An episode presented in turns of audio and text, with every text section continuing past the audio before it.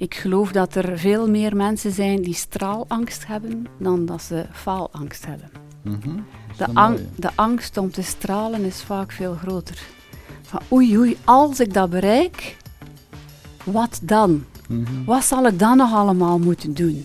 Dan komt echt de vraag van het onbekende. Wat zal er dan nog allemaal gebeuren waar dat ik nu nog geen weet van heb? Wat zal ik nog moeten leren? Welke vaardigheden zal ik nog moeten ontdekken? Met wie zal ik nog moeten leren babbelen? Hallo, ik ben Peter Perceval. Welkom bij Keerpunt, een podcast over gewone mensen die buitengewone keuzes maken in hun leven. Mensen zoals u en ik, die geconfronteerd worden met veranderingen, uitdagingen, hindernissen in hun leven. En die vertellen over de merkwaardige of eigenzinnige manier waarop ze daarmee zijn omgegaan, omdat het voor iedereen inspirerend kan zijn. Als u nog meer van deze podcasts wil zien of horen, abonneer u dan op onze nieuwsbrief via inspiringspeech.be of volg ons op onze podcastkanalen via Vimeo, YouTube, Spotify, Google Podcast, Apple Podcast of SoundCloud en u kan tweewekelijks nieuwe afleveringen zien of horen. Vandaag heb ik een gesprek met Anne Verstraeten, ondernemer en businesscoach bij Business Lab. Voor haar lag er een veilige en vaste loopbaan uitgestippeld in het onderwijs als leerkracht in een kleine stad. Dat verveelde haar echter zodanig dat ze op haar 38ste letterlijk brak met haar oude leven en koos voor het ondernemerschap, terwijl iedereen in haar omgeving schrik leek te hebben in haar plaats voor die grote sprong. Zelf moest ze ook een paar serieuze hindernissen nemen voor ze helemaal haar eigen weg kon en durfde te gaan. Hoe ze dat aan boord legde, vertelt ze zelf in het volgende uur. Dag Aan, welkom. Dag Peter, dankjewel voor de uitnodiging. Ja, eh, het, is een beetje, het is een beetje eh, raar dat wij elkaar nu pas terugzien, omdat we uiteindelijk eh, hebben we elkaar ontmoet twaalf jaar geleden. Klopt, twaalf jaar geleden heb ik jou voor het eerst samen met Anne ontmoet. Ja. En dat was op een redelijk cruciaal punt in jouw leven eigenlijk. Dat mag je wel zeggen. Ja, Ik weet niet of je mij nog herinnert of vooral mijn tranen toen. I- beiden. Beide. Ja.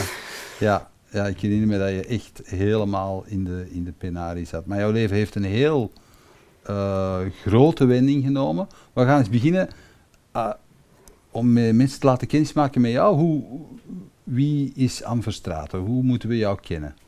Ha, hoe moet je mij kennen? Ik ben in, in eerste instantie een vrouw die een voortdurende zoektocht is naar zichzelf. Mhm, Vooral de laatste tien jaren. mhm. Ehm, de jaren ervoor ook wel al, maar het is echt in een stroomversnelling gekomen de laatste tien jaren. Ik vertelde het vanmorgen nog tegen iemand. Ik geloof dat ik de laatste tien jaar meer geleerd heb dan in de 38 jaar ervoor. Ehm, en dat is dus serieus wat.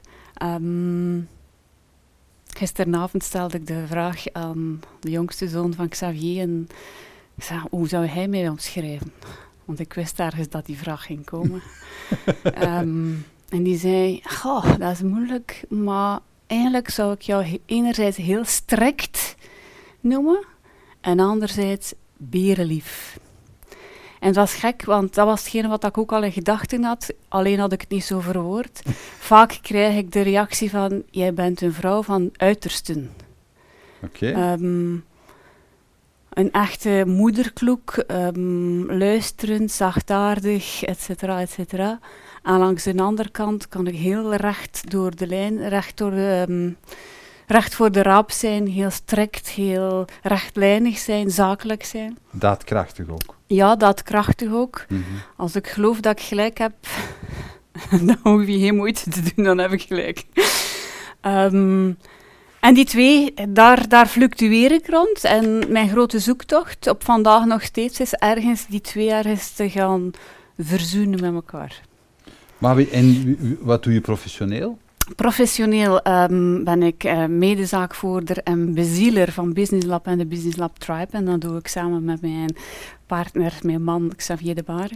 Waar dat we zaakvoerders van kleine ondernemingen die goesting hebben om te groeien, begeleiden op weg naar meer winst en meer vrije tijd. Ehm, Dat is heel concreet. Dat is inderdaad heel concreet. We richten ons specifiek naar die doelgroep. Ehm, niet de starters, niet degenen die nog in bijberoep zijn, maar diegenen die er echt al maar twee voeten in staan in het ondernemersveld.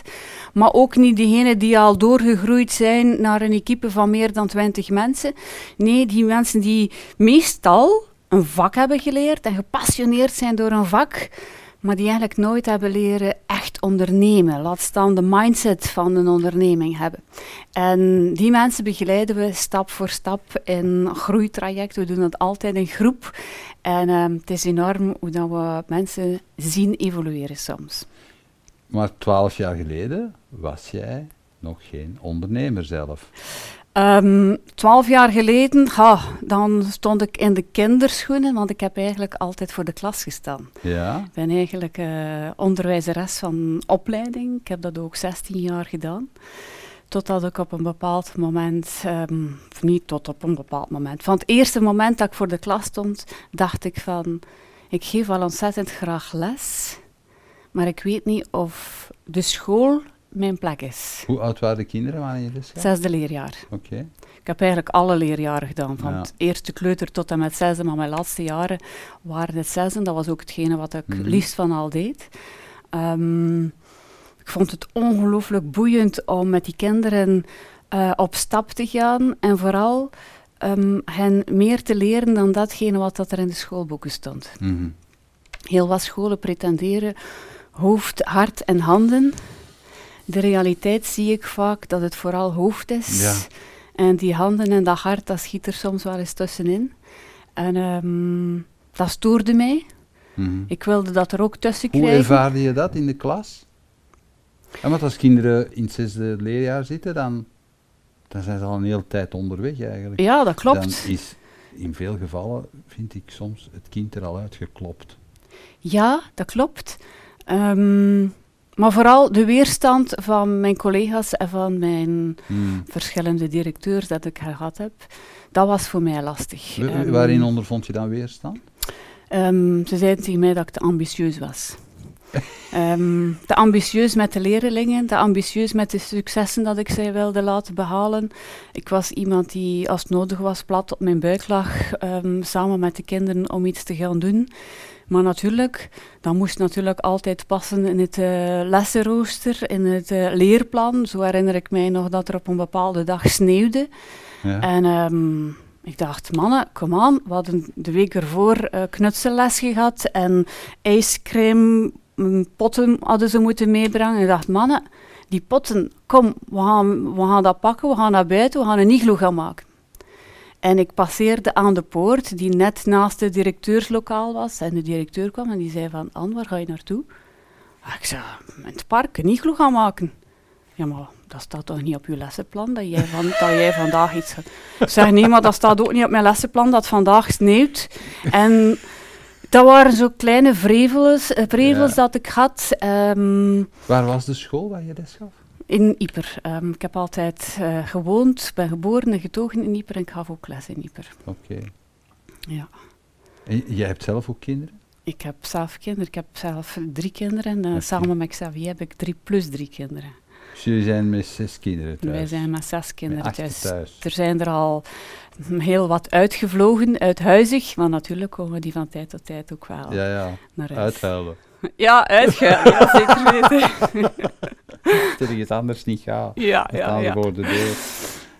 Zeg maar, lerares, ehm, dat was... Waarom heb je dat gekozen? Waarom wilde je onderwijzeres worden? Ha, waarom heb ik dat gekozen? Ehm, ik weet niet of ik dat echt gekozen heb of dat dat een spontaan gevolg was van het kleine wereldje waarin ik leefde.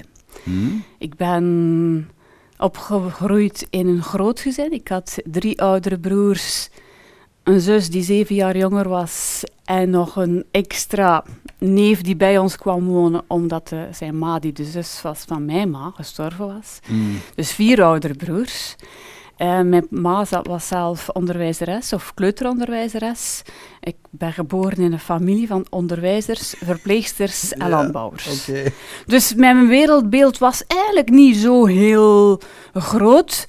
En pas op, lesgeven, ik heb dat aan zich altijd graag gedaan, alleen de entourage er rond stoorde mij heel vaak. Ja, maar ze zeiden, je, bent, je was te ambitieus, dus dat Mhm. begon te, wrongen, te wringen bij jou. Wat, Ja. hoe, hoe, hoe manifesteerde zich dat, dat je wring? Wat deed je dan? Ha, ik herinner mij nog dat ik op een bepaald jaar ehm, alle soorten zaken wilde uittesten. Ehm, dat was van hoekenwerk tot experimenten doen van terwijl dat de een wiskunde bezig is aan het doen, de ander Nederlands aan Ja, was. Die zulke zaken. En ik werd dan op mijn vingers getikt dat dat eigenlijk niet helemaal strookte met. En ehm, andere jaren had ik, een, had ik moeilijkere klassen. Heel vaak stonden we met drie parallelklassen. En ik kreeg systematisch de lastige klassen, of de lastige leerlingen. Ja. Want Anne ging ze wel temmen. Ehm, Was je streng dan? Ja, dat mag ik wel zeggen. Zo herinner ik mij nog dat er ehm, ouders waren die in het begin van het jaar ehm, bij de directeur gingen en die zeiden van ja, we hebben een brief gekregen, mijn dochter gaat bij juffrouw Ann zitten. Ah ja, en ze is al heel de week aan, het sch- aan het huilen, Oh, god. Ehm, want dat kan toch niet? Nu, pas op, mijn directeur was ook rechtlijnig, die zei van sorry, dat is de indeling. Hm. Maar nadien kwamen diezelfde ouders met herfstverlof zeggen van... Anne, mijn dochter was zo bang. Maar nu vertelt ze dat jij de beste juf was van alle klassen ooit. Dus ik was heel streng, dat is waar, heel rechtlijnig. En vooral op de koer, als ik op de koer stond, ja, Hm. al de kleintjes kenden mij ook en ik kende hen. Ik had ze al zes jaar of negen jaar kunnen observeren vooraleer dat ze bij mij kwamen. Dus ik wist al wie dat er soms een keer durfde over de schreef gaan, wie niet. Maar eens dat ze dan bij mij in de klas Ja. waren, dan was dat de veilige omgeving. Dan creëerde ik daar de cocon en dan was dat uiteindelijk wel heel leuk. Maar mijn kinderen wisten wat ze mochten bij mij en wat ze niet mochten. Maar bij- als ze binnen de lijntjes liepen, dan was het eigenlijk alleen maar dikke fun. Maar jouw ondernemersbloed begon ook te kriebelen in, Ja. die, in die periode. Wat, wat deed je? Ehm, eigenlijk is dat gestart in het jaar 2004. Maar daarvoor, om mijn verhaal ver- verder te vertellen, er is één jaar wat ik heel lastig mee had, dat met ehm, de entourage van school stond ik elke vrijdagavond bij het interimkantoor. te vragen of dat ze geen werk hadden voor mij. En op dat moment dacht ik eigenlijk bij mezelf, ik stond daar wel, ik vroeg werk, maar eigenlijk dacht ik en saboteerde ik mezelf en dacht ik van, ja, maar ik kan niks anders, want ik heb alleen maar dat diploma. Hm. Dus ging ik eigenlijk altijd met lege handjes terug naar huis. En als ze dan met een aanbod kwamen, dan dacht ik van nee, ik ga dat toch niet kunnen. Wat waren de aanbiedingen die je kreeg? Oh, van, van interimkantoren, van alle soorten. Ik kan daar nu niet specifiek opnoemen, Hmm. maar dan had ik ook de, de schrik om die stap te zetten, om dat onderwijs te verlaten en toch je in, was wel in te vast gaan. benoemd dan. Ik was vast benoemd, inderdaad. Ja. Nu, in 2004, ehm, op een bepaald moment lukt het mij niet meer. Mhm. Ik deed van alles. Ik zorgde ook dat schoolfeest eh, door mij ehm, gestuurd werd. Ik zat in werkgroepen. Ik zorgde dat mijn klas goed liep. Ik zorgde dat een directeur content was. En degene die erboven stond ook content was. En eigenlijk liep ik mezelf voorbij. En in 2004 was de pijp uit. En ehm, ik moest van de dokter drie weken rusten. Ik was, Je was fysiek ik was op. fysiek op. En eh, ik dacht, ik was dat Hoe toen manifesteerde zich dat? Was je gewoon moe? Kon je niet meer uit bed? Wat gebeurde? Moe, ja. ehm, moe is, voor, is vooral het woord. Eh, het ging niet meer. Je had toen ook al je, je eigen drie kinderen. Ik had toen al mijn eigen drie kinderen. Ik was toen dertig. Ik ben heel snel gestart met kinderen. En, de, en de dokter zei van, Anne, ik ga jou drie weken geven, maar mogelijk worden het drie maanden of zes maanden, want jij bent overwerkt. En ik moest wel toegeven dat ik wel iets moest doen, maar ik dacht van, no way. Die gaat stoppen met werken, dat gaat niet. Maar ik ging naar huis. Maar waarom, kwam dat, waarom blokkeerde dat in je hoofd? Van, je, je mag niet stoppen met werken? Al zolang of dat ik mij herinner als kind, zijn de woorden werken, werken, werken Hmm. mij altijd bijgebleven. Doe Ehm, maar zeer voort. Zo. Doe maar zeer voort, Ja. ja, zeker, zeker. Maar ehm, mijn ouders hadden alle twee een fulltime job, hadden ook een bijberoep. Eh, we waren weliswaar een groot gezin, maar er werd altijd gewerkt. Mijn Mm. vader had altijd gedroomd om landbouwer te zijn, maar er uiteindelijk nooit de kans toe gekregen. En uh, wij hadden schapen, wij hadden honden, wij hadden af en toe een keer een koe of een paard of uh, weilanden. Of uh, dan werden er bieten gekweekt of aardbeien geplukt of honden gekweekt. En na school moesten wij systematisch altijd meehelpen thuis. Ik herinner mij dat ik vanaf mijn twaalfde, ervoor herinner ik mij niet, maar vanaf mijn twaalfde, twaalfde systematisch elke dag eten moest maken. En voor zo'n menage dat was gewoon een hoge pot aardappelen schellen. Dat ging toen nog niet zo vlot of dat vandaag gaat bij mij. dus in mijn beleving was dat altijd een heel groot karwei. In het weekend uh, strijk, de strijk doen en eventueel me helpen mee poetsen. Dus werken, werken, werken, werken, dat is er letterlijk in gestampt geweest. Okay. Um, dus op het moment dat de dokter zei tegen mij van je moet het wat kalmer aandoen, dat, dat clashte bij mij. Dat, Mm. dat, dat gaat niet, dat, dat lukt niet. Maar ik voelde wel dat er iets moest gebeuren. En toen ging ik met Jan, Piet en Paul wel een keer gaan babbelen. Een keer een andere kijk op de wereld, totdat er iemand tegen mij zei... Ah, Anne, ik heb iets voor jou. Ik ken een onderneming en ehm, die zorgt ervoor dat je op uh, zelfstandige basis aan de slag kan. Dat je op zelfstandige manier producten aan de man kan brengen. Jij moet jouw eigen netwerk uitbouwen, zowel van consumenten, van klanten die onze producten gaan consumeren, als van nieuwe verkopers. En ik dacht, jij zei zot, ik kan dat niet. Ja, maar ik, kom een keer mee naar een infoavond. En ik ben naar een infoavond geweest en ik heb daar um, toen nog met mijn ex-man samen de licentie getekend om effectief op zelfstandige basis van start te gaan. Van wat was dat dan? Herbalife. Van Herbalife. Dus dat was netwerkmarketing, zoals ja. ze dat noemen. Ja, Ja, klopt. En daar gingen, ging voor de eerste keer mijn ogen open welke mogelijkheden dat er eigenlijk nog waren, behalve mijn enge wereldje van het onderwijs. Uh, want daar werden heel wat opleidingen aangeboden. Elk weekend, elke, elke maand bijvoorbeeld was er een succestrainingsseminar. Mm -hmm. Dat was hier trouwens niet zo ver. Um, in Antwerpen, in het Crown Plaza Hotel. Mhm. En um, daar kregen we trainingen rond marketing, rond hoe dat je netwerkt, hoe dat je verkoopt. Uiteraard ook producttraining, maar voor mij was dat wauw, is omringd worden met mensen die verder keken dan hun neus lang was, die, die gemotiveerd waren, die goesting hadden om iets van hun leven te maken. En Was het ook echt geografisch losbreken uit Ieper? ja, toch wel. Ja? Toch wel. Had je dat nodig? Ja, toch wel. Mhm. Ik denk, de eerste keer dat ik naar hier kwam, was dat de eerste keer dat ik in Antwerpen kwam. Oké. Um, ja, dat was zeker zo. Um, en toen gestart, stap voor stap. Um, niet tegenstaande dat mijn man ook zijn handtekening had gezegd, was hij eigenlijk niet echt blij met de beslissing dat, dat ik genomen had op dat moment. Maar moest hij dat meedoen? Nee, hij moest dat niet meedoen, maar wij Ah. hadden, ze hadden ons op een of andere manier gezegd, het is best van al dat jullie dat samen tekenen. Ik had toen ook niet kritisch geweest en gevraagd waarom niet, want achteraf heeft mij dat wel heel wat centen gekost ook. Um, dat we samen getekend hadden, maar wat, dat is een ander verhaal. um, en dan stap voor stap gestart en na één jaar verdiende ik ongeveer evenveel of dat ik met mijn fulltime job verdiende. En Echt? trouwens, na drie weken stond ik terug op school en waar ik eigenlijk gevallen was op school omdat ik te moe was, kwam ik terug en had ik er een bijverdienste bij. En mijn collega's zeiden, die is helemaal zot geworden. Twee jobs. Die heeft nu twee jobs. Ja.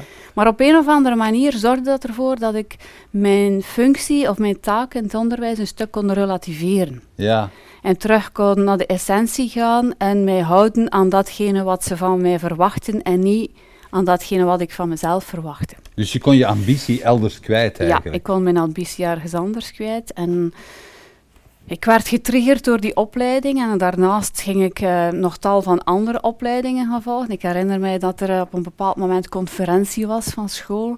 En dan mochten we met alle scholen van de gemeenschap, van de Ieperse scholengemeenschap, um, naar de expo halen en Frederik Imbo kwam. Ah ja. Um, en ik zei tegen mijn collega, dit wil ik ook doen. Wat ik, Frederik doet, ja. spreken voor uh, groepen. Ja. Ik wil op een podium staan en ik wil andere mensen inspireren. En ik mm -hmm. herinner nog dat mijn collega toen zei van... Hij zei, zot, hoe ga hij dat doen? Wat ga ja, hij daar vertellen? En op dat moment had ik daar geen antwoord op. Mm. Maar dan gaat er tijd over en dan zien we dat dat uiteindelijk toch wel uitkomt. Nu ja, lang verhaal kort. Um, daar is het zaadje geplant geweest van mijn zelfstandige carrière. Maar de stap om er dan uit te stappen, om uit het onderwijs te stappen en om eigenlijk een heel nieuw leven te beginnen, dat, dat is, daar is nog even, even tijd over gegaan. Ja, ja dat, is, en dat kwam nog een tijd later. Zoals ik verteld heb, ehm, drie kinderen en uiteraard had ik toen ook een man. Xavier, waar ik nu van vertel, is ehm, de man uit mijn tweede huwelijk. Um, ben er niet trots op, ergens schaam ik mij er nog altijd over. Maar de dag dat ik voor de eerste keer in het huwelijk stapte, stond ik op en ik dacht van, nee, dat zit hier niet goed. Misschien twijfelt iedereen wel een keer, maar het was echt een zwaarmoedig gevoel. Maar natuurlijk, alles was geregeld. Um, feest was geregeld, familie was ingespannen. Um, en ik had niet de kracht, niet het lef om toen te zeggen: stop, hier ga ik alles afbreken. Heb je, heb je er met iemand over gepraat op dat moment? Nee, met niemand. Nee. Eh, ook niet met uw toekomstige man? Nee, zelfs dat niet. twijfel of er is iets? Je nee. Kon, je had geen forum, je kon dat ik had, niet Ik had inderdaad geen forum. Um, dat is natuurlijk een stapje verder al. Ik ben opgevoed in een heel katholiek nest. Hmm. Mijn moeder um, was en is nog steeds heel erg gelovig. En in sommige aspecten bewonder ik haar daar ook wel op, in de manier waarop dat ze dat doet. Maar tegelijkertijd waren er ook standpunten die heel categoriek waren. Hmm. Bijvoorbeeld een huwelijk. Een huwelijk is iets waaraan dat je werkt. Ik kreeg in der tijd het boek Liefde is een werkwoord. Um, ja, dat is ik moest, moest dat, moest dat lezen en moest dat, moest dat bijna uit het hoofd leren, bij manier van spreken. Dus um, ik had ergens een engagement gegeven, een verlovingsengagement, en dat begon van bij mij daar al. En ik herinner mij nog die specifieke ochtend dat ik dacht van, ik ga hier bewijzen dat liefde effectief een werkwoord is. Zelfs daar? Zelfs daar. En um, ik heb drie, vier keer geslikt en mezelf gezegd, kom aan, dat doen we. En pas op, ik heb uh, eh, 16 jaar huwelijk met die man, met de vader van mijn kinderen achter de... Ik heb mooie periodes met hem meegemaakt. Um, ja, want je was wel... Je was wel een koppel geworden. Ik neem aan dat dat geen gearrangeerd huwelijk nee, absoluut niet. Absoluut ah. niet. was zeker geen gearrangeerd huwelijk. Um, zeker niet. Maar er waren mensen in mijn omgeving die niet altijd met die woorden mij ergens hadden gezegd van, ben je wel zeker? En ik had dat altijd in de wind geslagen. Hmm. Ik was verliefd. En op de dag van mijn trouwfeest clashte dat letterlijk in mijn gezicht. Gebeurde er iets concreet of was dat gewoon ineens een gevoel? Ik stond op en ik stond op met een baksteen in mijn maag. En het zou normaal gezien de mooiste dag van je leven moeten zijn, zeggen ze. Mhm. Ehm, ik werd toen ook nog een keer, dacht dat dat ook nog bevestigd was. Ik zeg nu maar iets, de huwelijksviering was om 11 uur. We hadden afgesproken dat hij er om 20 over 10 ging zijn. Het was 20 voor 11, dus ik moest al 20 minuten wachten. Ik dacht, zie wel, je komt zelfs niet op. Oh. Maar aan was je dan was je onzelfzeker? Ja, toch als, wel. Als, als, als, kind, als kind, als tiener ben ik, was ik altijd heel erg timide. Um, ik was groot en tegelijkertijd ook mager. Mijn moeder zei altijd, soms kan ik wel door jou kijken. Ik moest altijd ijzerpillen slikken. Ja. Ijzertabletten, om sterk te zijn. Um, ik durfde nauwelijks opkijken naar mensen. Ik was ook een beetje wereldvreemd. Um,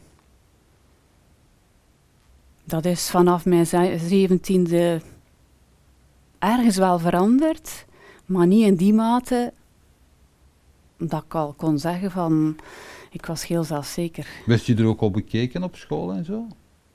Dus ze zeiden van, hey, uh, ik weet niet, dat ze met u... Nee, nee, dat niet.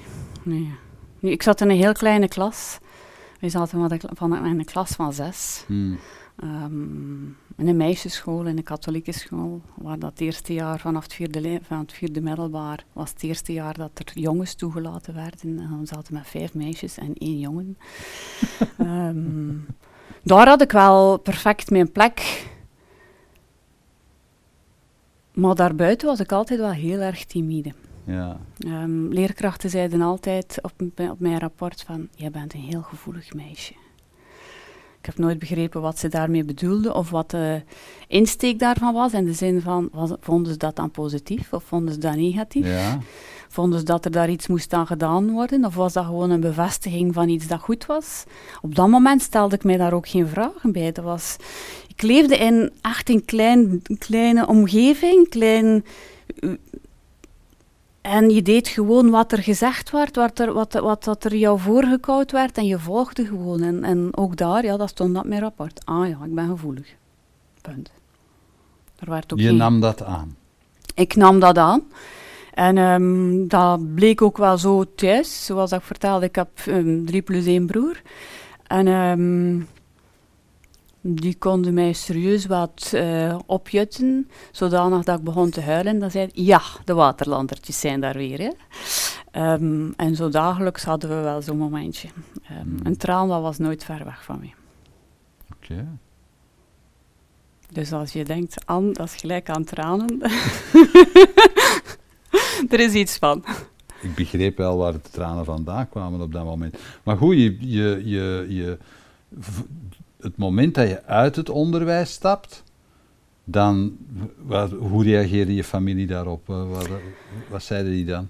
Dat was een hele lastige periode voor mij. Misschien wel de eerste keer dat het zo lastig was. Ehm, ik was ondertussen vast benoemd in het onderwijs. Dus dat betekent, dan moet je al een moord plegen vooraleer dat je je job kwijtgeraakt, bij manier van spreken. En ik werd gebeten door die microben van het ondernemerschap. En ik dacht van, dit is mijn kans om hieruit te geraken. Dus ik eh, wilde mijn job afbouwen. Eerst heb ik dat parttime afgebouwd, totdat ik op de dag wilde mijn job fulltime afbouwen. En ehm, iedereen in mijn omgeving die zei van, ga dat toch niet doen, hè? Ga je pensioen opgeven, ga je vakanties opgeven, weet je wel hoeveel vakantie dat je hebt. Als je zelfstandig bent, dan ga je niet meer thuis zijn met je kinderen, et cetera, et cetera, et cetera. En zo heb ik voor de eerste keer in quarantaine gegaan. Er was nog lang geen, geen sprake van covid. maar ehm, op, ik heb het zo ervaren. Ik heb toen vier maanden in familiequarantaine en vriendenquarantaine Bewust, gegaan. je had dat zelf gekozen. Ik had dat zelf gekozen, want als ik met mijn vrienden en mijn familie sprak, dan trokken zij mij steeds terug. En ik had ergens diep in mezelf al de beslissing genomen, ik moet hier weg uit dat onderwijs. Maar die babbelde voortdurend op mij in, dus ik, ik wist van, ik moet er hieruit. En ik had dan wel de, de omgeving of de entourage van Herbalife, waar dat ze Mm. mij natuurlijk stimuleerden om te groeien en te groeien. Dus ik dacht van, ik moet even afstand nemen daar, om uiteindelijk te kunnen groeien in die beslissing.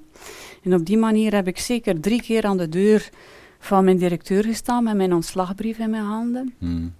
Zo met een bel waar dat erop staat, als je drukt, dan staat bezet of Mm, eventjes ja, ja. wachten. Of in de eerste twee keer was dat eventjes wachten.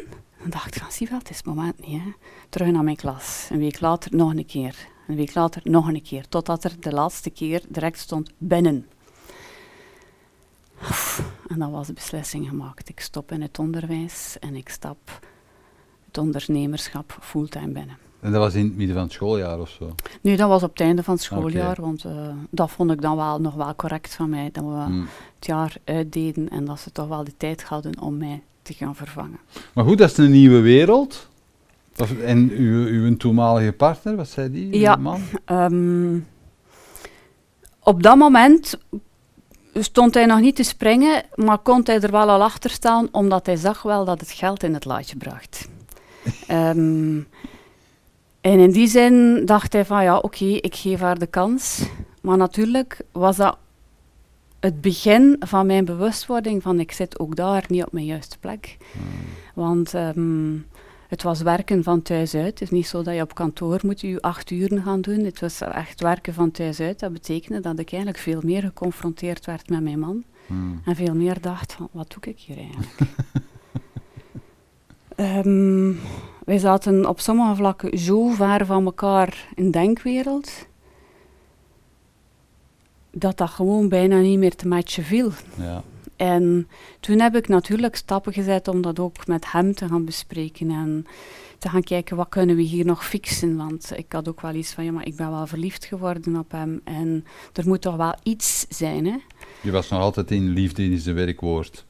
Ja, ja. En er zijn, er zijn goede momenten geweest, maar te pas en te onpas staken er periodes op die altijd maar groter en langer werden, waar dat ik dacht van, dit kan hier niet gewoon. Hmm. En ehm, tot op een bepaald moment dat je zegt van, hier, moet, hier en nu moet het veranderen, want ik werd er letterlijk ziek van. Op een bepaald moment ehm, werd er colitis ulcerosa bij mij vastgesteld.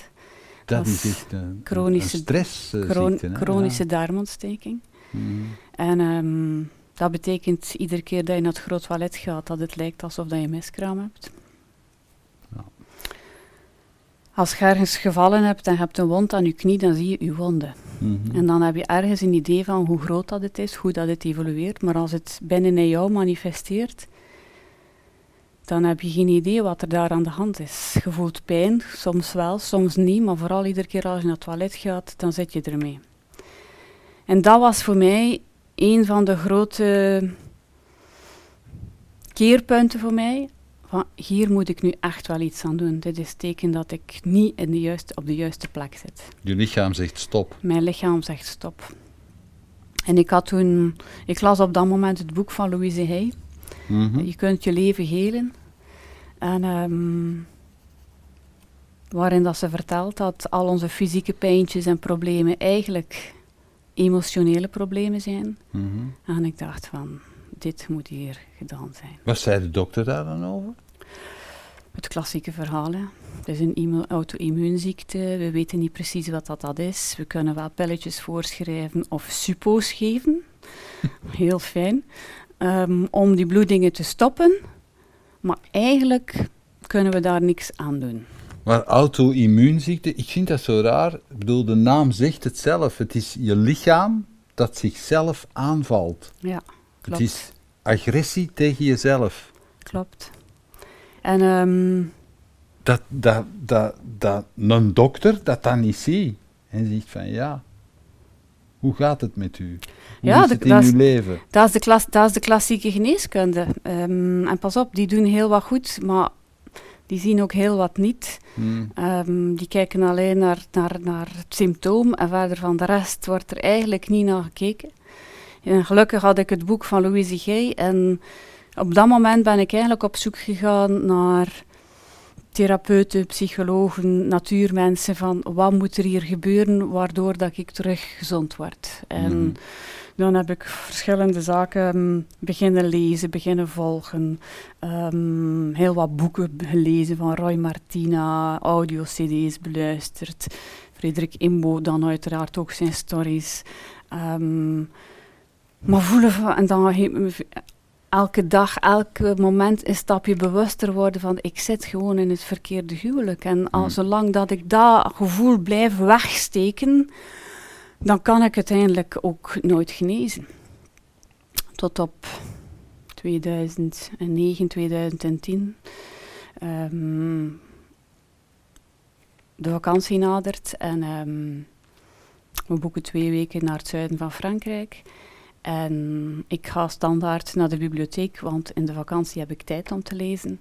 En ik ga al jaren naar dezelfde rayon. Psychologie.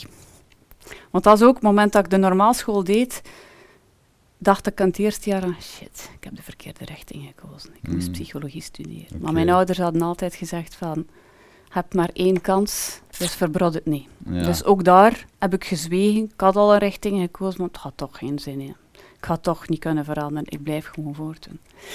Nu, ik ga naar de bibliotheek en ik haal daar vier, vijf boeken uit. Ehm, en een van de boeken is Je wordt wat je denkt.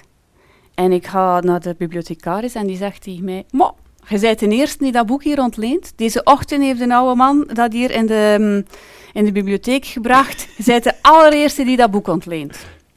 Ja, oké, ik zei, het zal voor mij zijn dan. ja.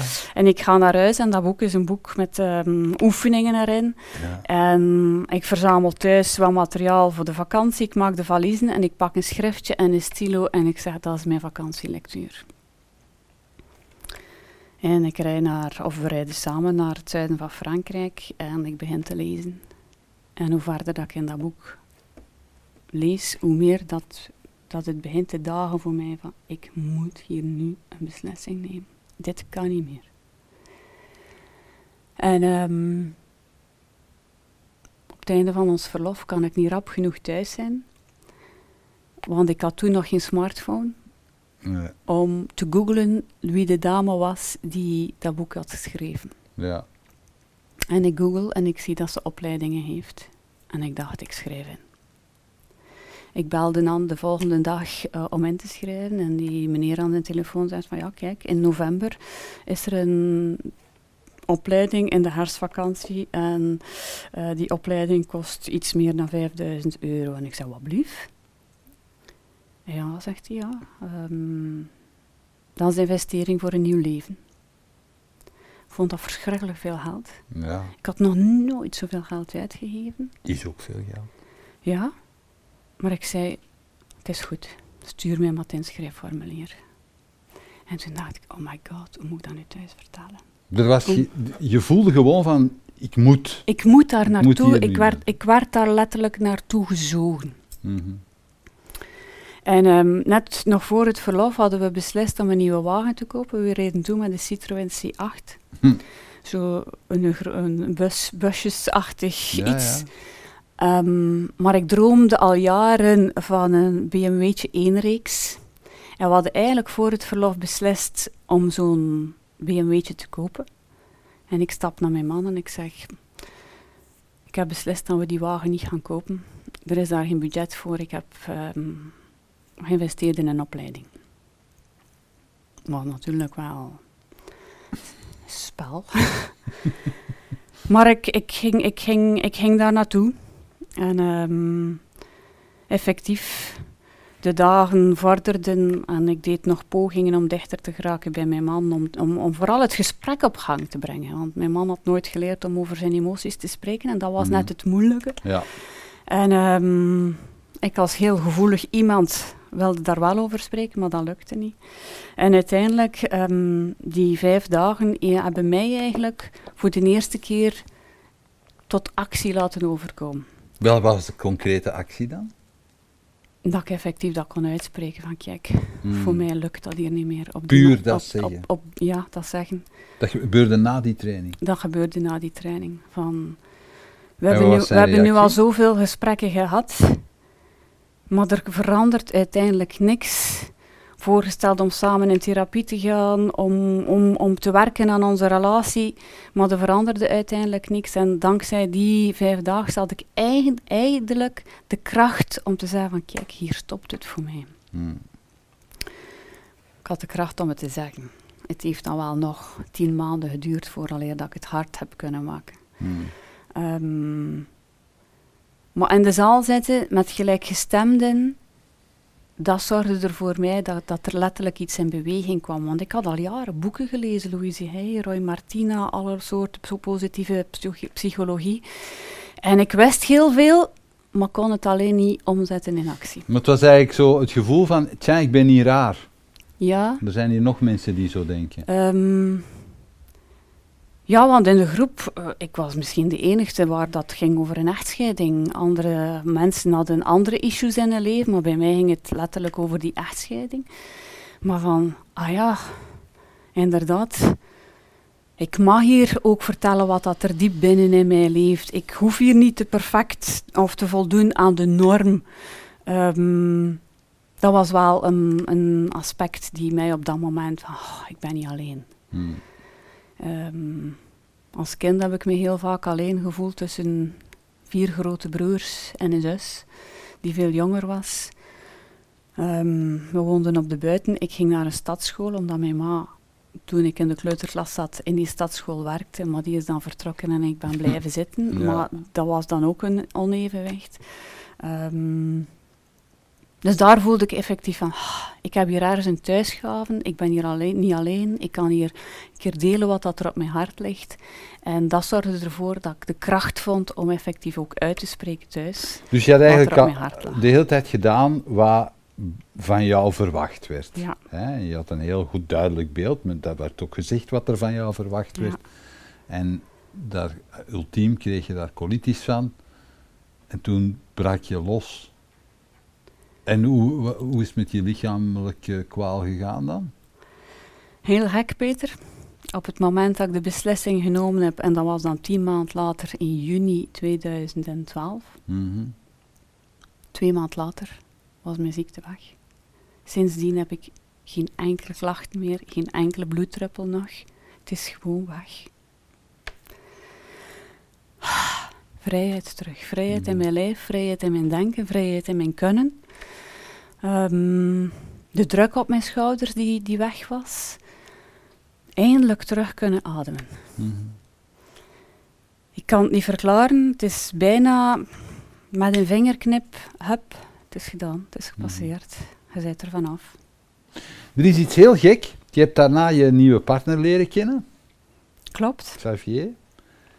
En dat boek waarover je sprak, dat is eigenlijk dat hij daar Ja, bezorgd via zijn vader, dacht ik dat het gebeurde. klopt. Ja. De, ehm, Xavier had dat boek ehm, was ook al op zijn manier bezig met persoonlijke ontwikkeling, persoonlijke groei, ehm, zakelijke groei, alle, alle soorten. En dat boek bestond, hij werkte ook nauw samen met Inge en die had dat vertaald in het Frans. Ja. En de vader van Xavier is ook een, een lezer van het eerste uur. En die zei tegen Xavier, mag ik dat boek niet meenemen naar de bibliotheek? Ik ga dat in de bibliotheek zetten als jij dat zo goed vindt. Iedereen moet dat lezen.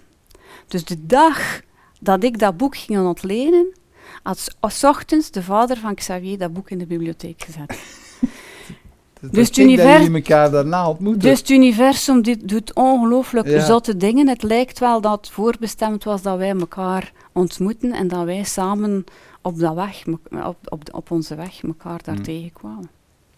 Ja, ik heb dat van dichtbij gezien, dat dat gebeurde. Dat was boeiend. Ja, dat klopt. Maar je zag het zelf niet op dat moment, hè? nee, Of je was er tegen aan het vechten. nee, op een bepaald moment ben je inderdaad aan het vechten. Je bent zoveel jaren geconditioneerd geweest in een weg. Ja. En dan moet je letterlijk, nee, toch misschien wel 180 graden draaien. Het is niet evident.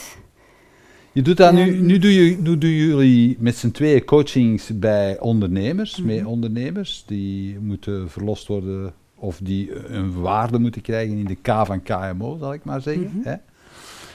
Ehm, in hoeverre kan je hun traject of hun, hun, eh, hun worsteling, zal ik maar zeggen, eh, vergelijken met wat dat jij hebt meegemaakt? Ja, ik ben daar eigenlijk de laatste weken enorm zelf mee bezig geweest. Van wat maakt er nu eigenlijk dat ik zo gedreven ben om die groep van ondernemers te inspireren en verder te begeleiden? En eigenlijk ben ik tot de conclusie gekomen dat er toch twee zaken zijn die me elke dag enorm triggeren. Ehm, ik heb al verteld dat ik me heel vaak alleen heb gevoeld.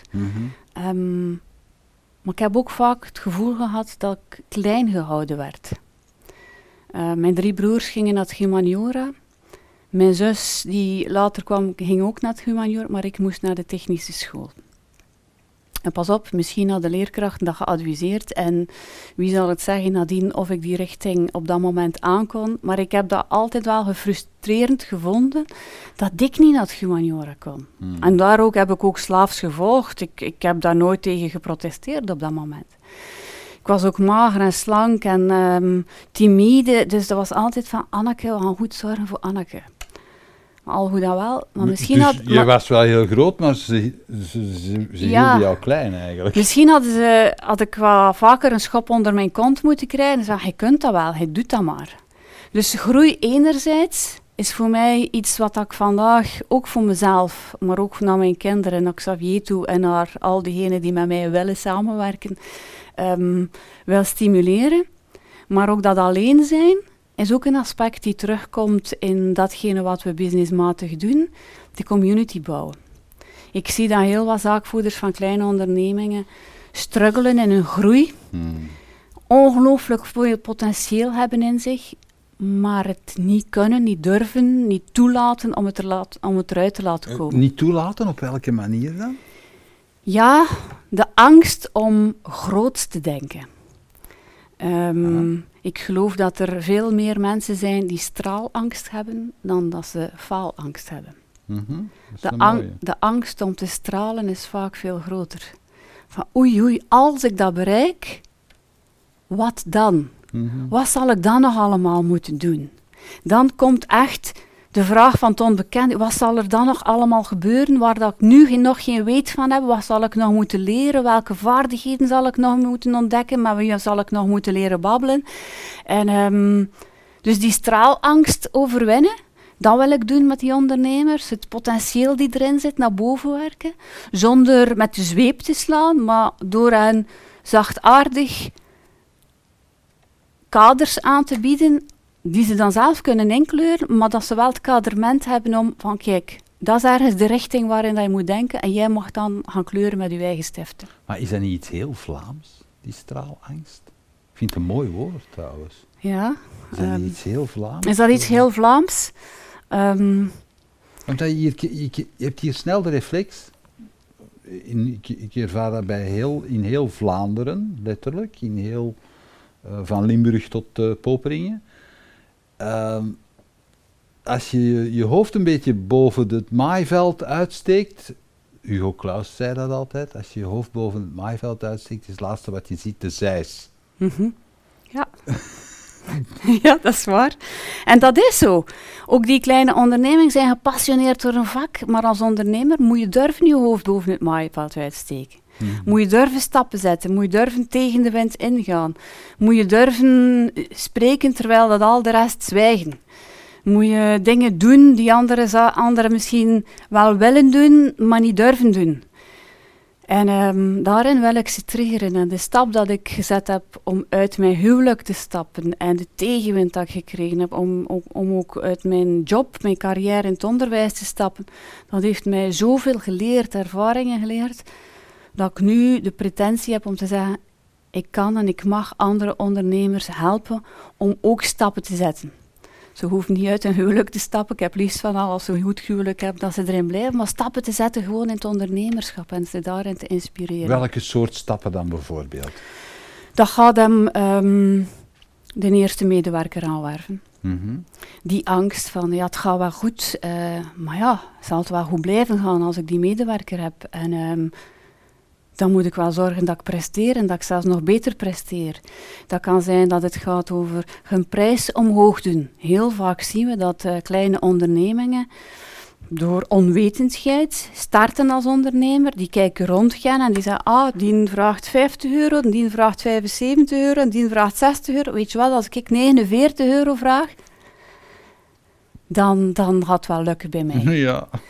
Ehm, maar vandaag de dag is het niet omdat je de goedkoopste bent, dat je succesvol bent. Mhm. Ehm, het is durven je prijs te zetten en natuurlijk daartegenover te zorgen dat je goede service biedt. Want de service is veel belangrijker dan je product aan zich. Maar we zijn vakmensen. Of onze ondernemers zijn vakmensen. Ze hebben letterlijk een vak geleerd. Ze hebben een technische school gedaan of een universitaire school. Maakt niet uit. We hebben vandaag dierenartsen, we hebben advocaten, we hebben van alle soorten. Maar die een echt vak hebben geleerd, maar nooit hebben leren ondernemen. Hoe zet je jezelf in de markt? Je moet je schouders durven achteruit trekken, je kin omhoog doen en zeggen van kijk, dat ben ik, hier sta ik en het is te nemen of te laten, ik heb iets voor jou. En ik kan jouw leven op een of andere manier verbeteren. Ik geloof dat elke ondernemer uiteindelijk een oplossingscreëerder is om mensen hun leven op een of andere manier te verbeteren. Maar je moet het durven zeggen. En die kracht hebben, dat vertrouwen hebben om daar te staan, daar wil ik graag bij helpen. Hoe haal, hoe haal je die mensen daarover? Hè? Want dat zijn, zo, dat zijn alle ja-maars waar dat ze mee afkomen. Hè? Van ja, maar eh, Ja. ik, eh, ik, ik, ik, zit in de ik heb de verkeerde opleiding gevolgd. Of ja, maar... eh, Ik kan dat moet niet, ik heb daar geen geld een voor. andere auto hebben. Of ja, Ja. maar mijn Ja. locatie is niet Ja. geschikt. Of ja, maar ik weet niks van internet. Hoe moet ik dat doen? Hoe haal je mensen daarover? Ehm, sowieso in een gewoon kort gesprek lukt ons dat niet.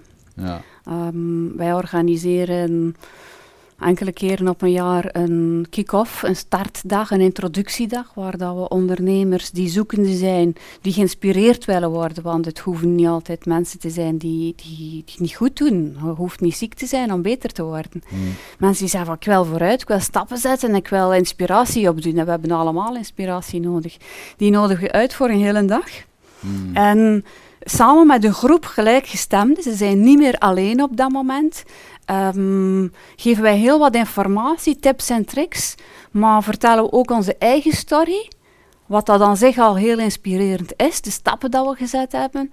Maar stellen we ook gerichte vragen rond bewust, naar bewustzijn van waarmee dat ze bezig zijn, waar, dat, waar dat ze naartoe willen. En ehm, dan stellen we op het einde van de dag eh, voor om samen met ons een groeitraject te doen. Hmm. Want wij geloven in één dag, in een sessie van twee uur, dat kun je dat niet. Hmm. Het is niet de kennis dat ontbreekt. Kennis geven we uiteraard ook, maar het is de hele mindset rond het in actie brengen voor die kennis. En het is vooral het samenkomen van die mensen, die gelijkgestemden, zien dat ze niet alleen zijn, dat het niet aan hun business aan zich is dat het ligt, maar het, de gesprekken onderling met elkaar, dat ervoor zorgt dat ze krachtiger worden en dat ze dan effectief de kennis dat we ook meegeven uiteraard, in, in actie kunnen omzetten. En op die manier zien we letterlijk ondernemers groeien. Hoe, wat moet ik mij daarbij voorstellen bij die groei? Ik heb al nu een ondernemer voor de geest. ehm, we, we, hebben, we hebben ondernemers vandaag die al zes, zeven jaar ons volgen, jaar na jaar na jaar na jaar.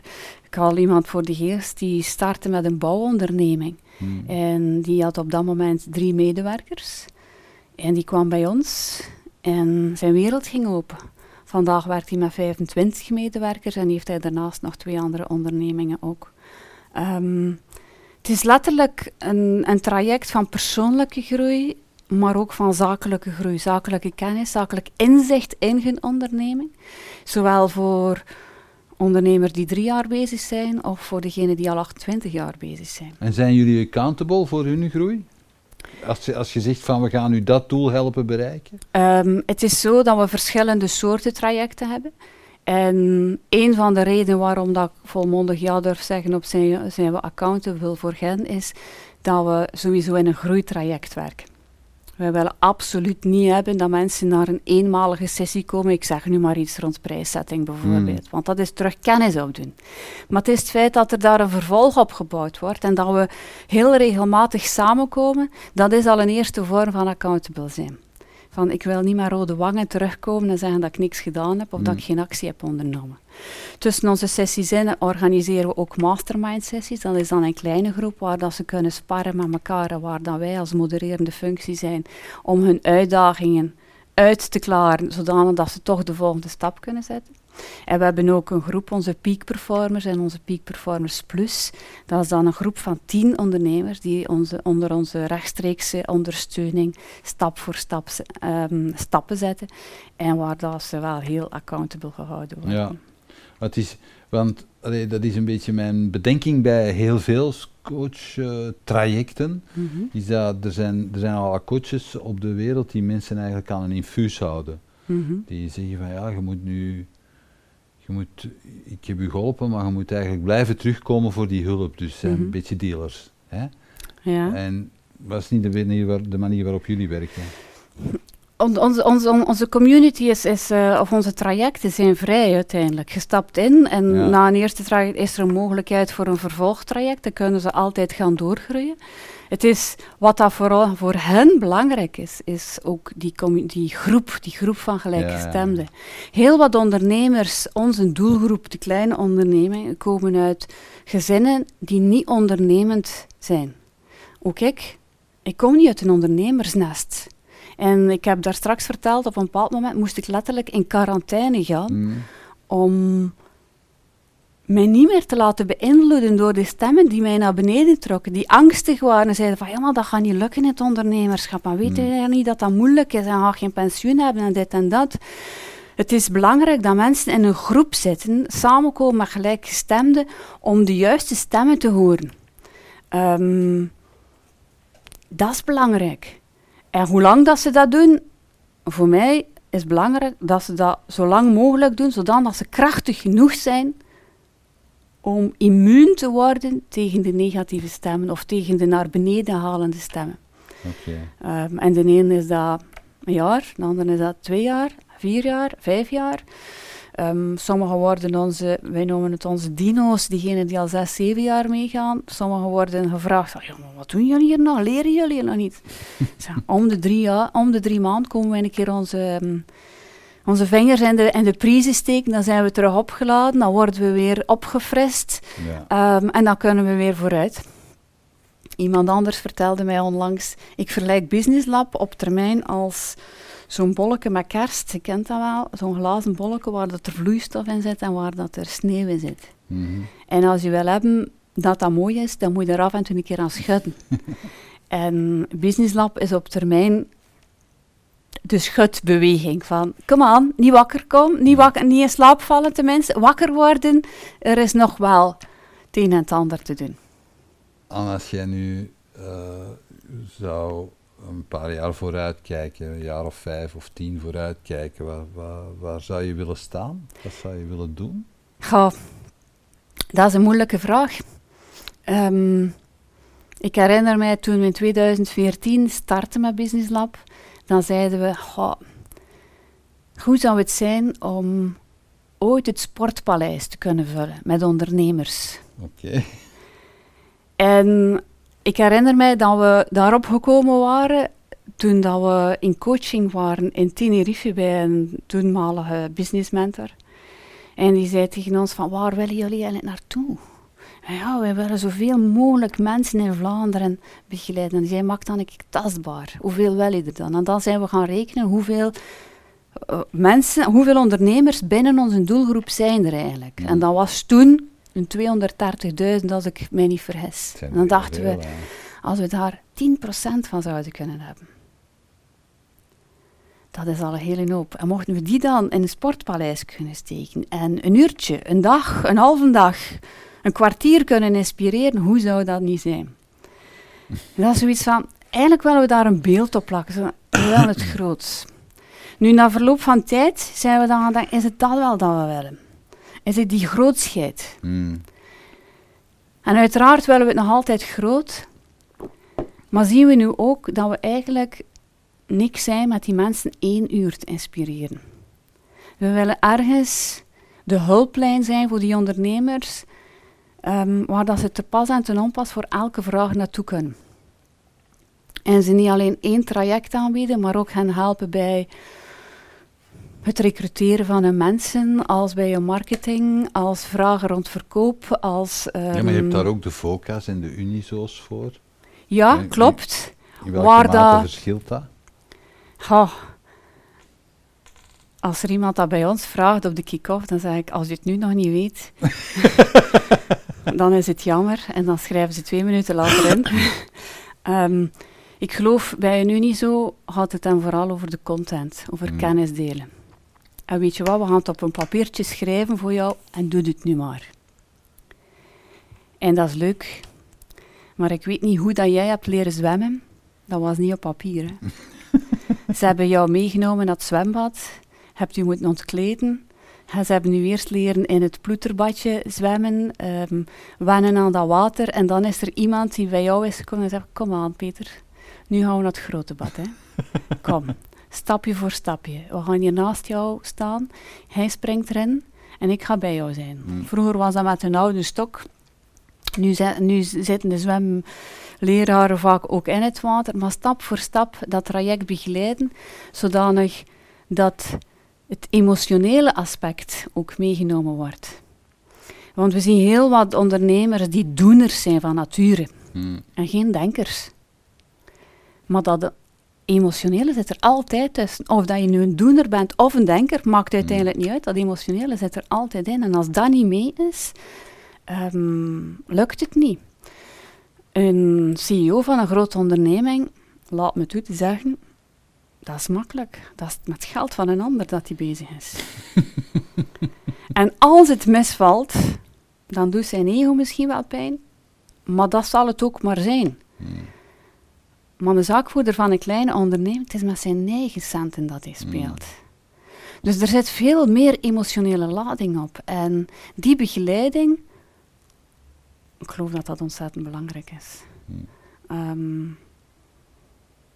ik geloof dat dat hetgene is wat het maakt. Ik geloof dat groei 20% kennis is en 80% mindset. Zeg, als jij nu zou teruggaan naar zo de dag voor uw huwelijk, daar, of de dag van uw huwelijk, hè?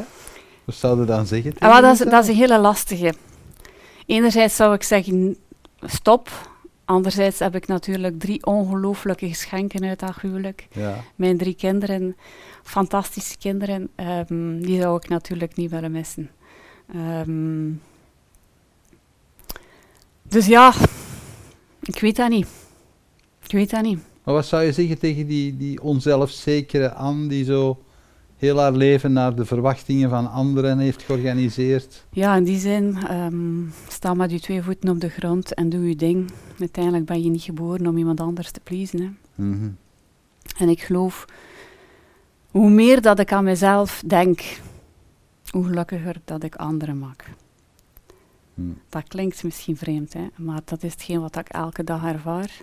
En dat is nog altijd niet altijd evident. Er zijn nog altijd dagen dat ik terugtuimel in oude gedachtepatronen. Maar hoe meer dat ik zorg voor mezelf, hoe meer dat ik mezelf gelukkig maak, hoe meer dat ik doe wat ik graag doe, zie ik dat dat als een, een, een cirkel is, zoals dat je een steentje in het water, die zich verspreidt en waardoor dat ik andere mensen gelukkig maak. Mijn partner, mijn kinderen, mijn omgeving, vrienden, klanten, etc. Dus ehm, Oké. als dat een levensles is dat ik mag meegeven, zorg goed voor jezelf en zorg dat je zelf gelukkig bent. Ik wens het je heel erg toe. Dankjewel. En ik eh, kijk uit naar eh, heel veel van jou geïnspireerde ondernemers die durven groeien. Daar gaan we, daar gaan we voor. We geven er een lab op, een echt een business lab. Bedankt. Hè. Dankjewel, Peter. Bedankt dat je keek naar deze aflevering van Keerpunt. Wil je op de hoogte blijven van nieuwe afleveringen en nieuwe interessante gasten? Abonneer je dan op onze nieuwsbrief via www.inspiringspeech.be. Iedere twee weken brengen wij een nieuwe aflevering online op inspiringspeech.be, YouTube, Vimeo en Soundcloud. Tot ziens.